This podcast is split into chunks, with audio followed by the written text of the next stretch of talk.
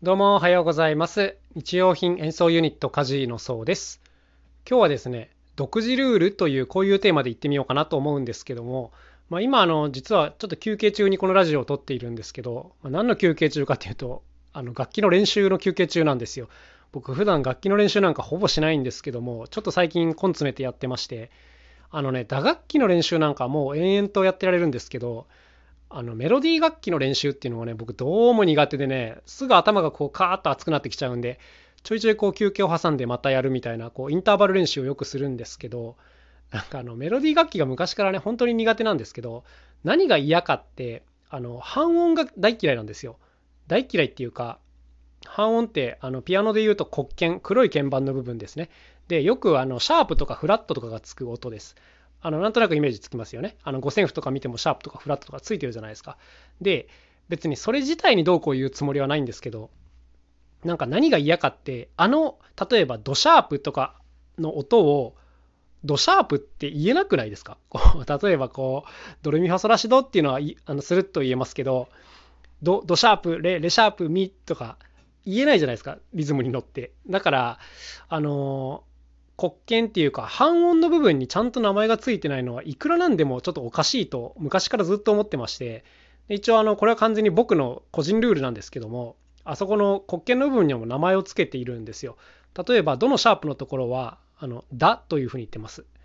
でレのシャープのところはリラリのリですね。リと言ってます。えっ、とファシャープはフィで読んでますしソシャープはサで読んでラシャープはチというふうに言っています。だから、こうドから順番に行くと、ド、ダ、レ、リ、ミ、ファ、フィ、ソ、サラ、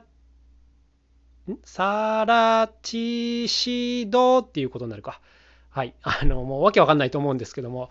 一応僕こういうふうにしとかないと、なんかリズムに乗って読めないんですっごいこう嫌なんですよね。なんかこうメロディーを練習するときにね、僕五線譜なんて全然スルスル読めないんで、結局この楽譜の下か上にドレミファで書くんですよねカタカナで。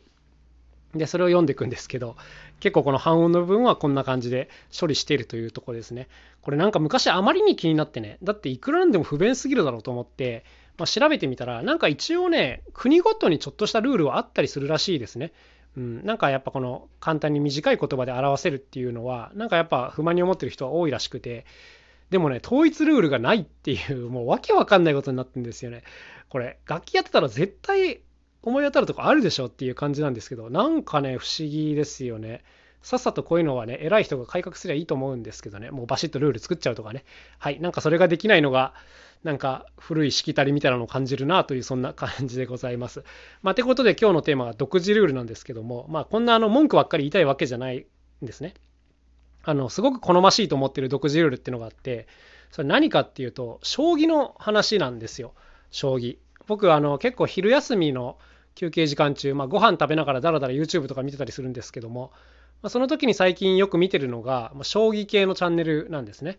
将棋系のチャンネルって言ってもいろいろあって、まあ本当にアマチュアがやってるやつとか、えー中にはね、プロがやってるやつもあるんですよ。はい。あの4段っていう強さ以上の人たちをプロと俗に言うんですけど、中でもトップ棋士、まあ日本トップの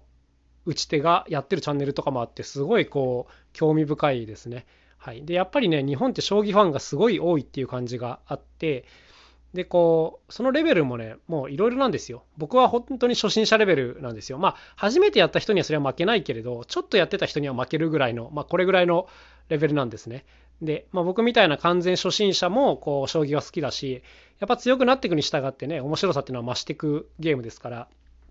なんかめちゃくちゃ強い人もたくさんいるというこういう世界なんですがこの何て言うか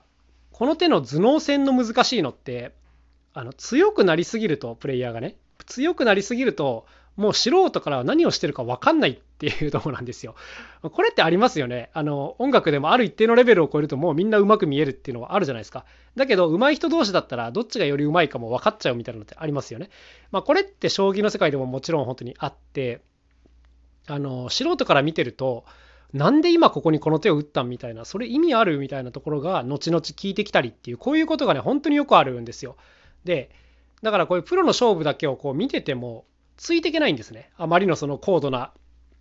応酬になんか素人はポカーンとしちゃうみたいなのがあるんですけどあの将棋文化のすごくいいのが解説なんですよね。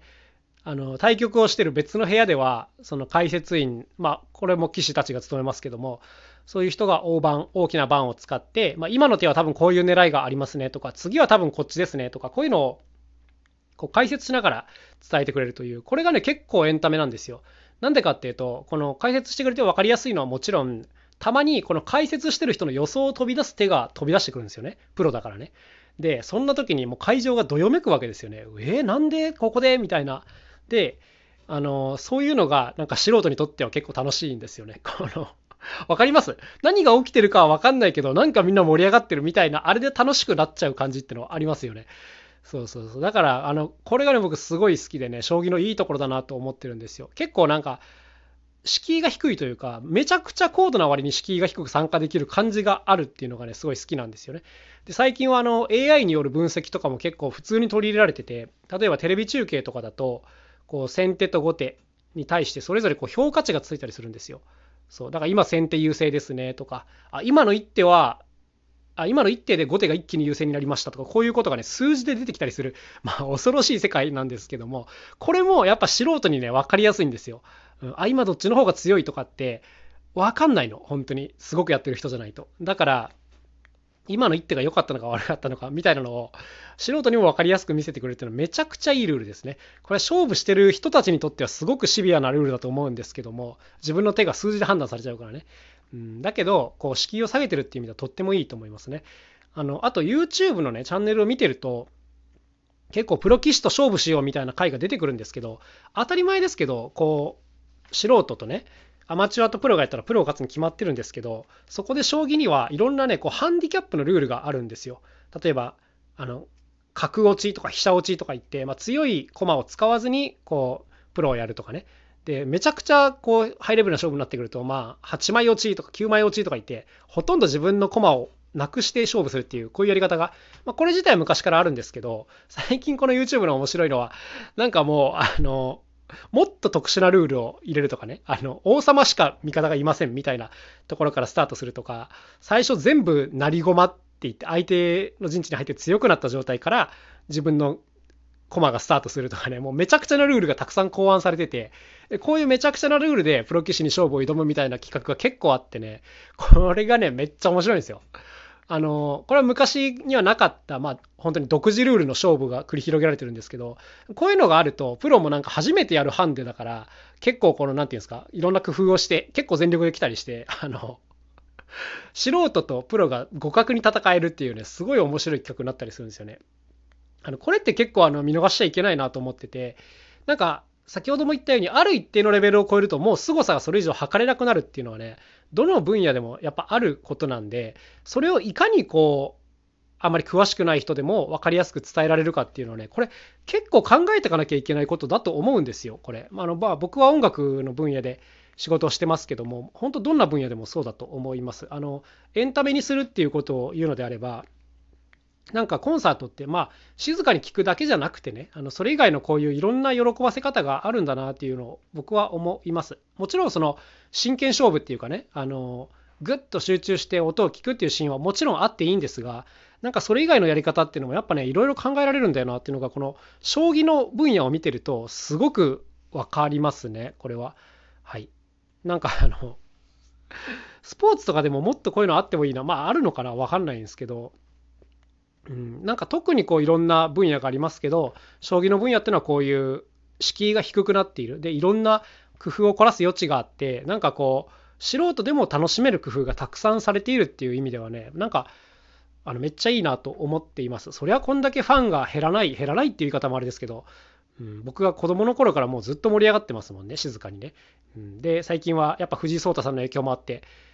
あのエースがいればそれは盛り上がるんですけどやっぱそれ以外にもこの盛り上がる下地が出来上がってるっていう感じがしますね。うん、初心者に優しい分野だなと思います。ってことでなんか自分の世界にいろいろ活かせないかなとちょっといろいろ考えるきっかけになったというそんなところですね。まあ興味あったら見てみてください。将棋のね、駒の動かし方ぐらいは知っとくといいですけども、それが分かってると、あとはね、いろんな対局見ていくと解説もたくさんありますから面白く見れると思います。ということで、今日はこの辺で終わりにしたいと思います。それではまた明日お会いしましょう。さようなら。カジーのそうでした。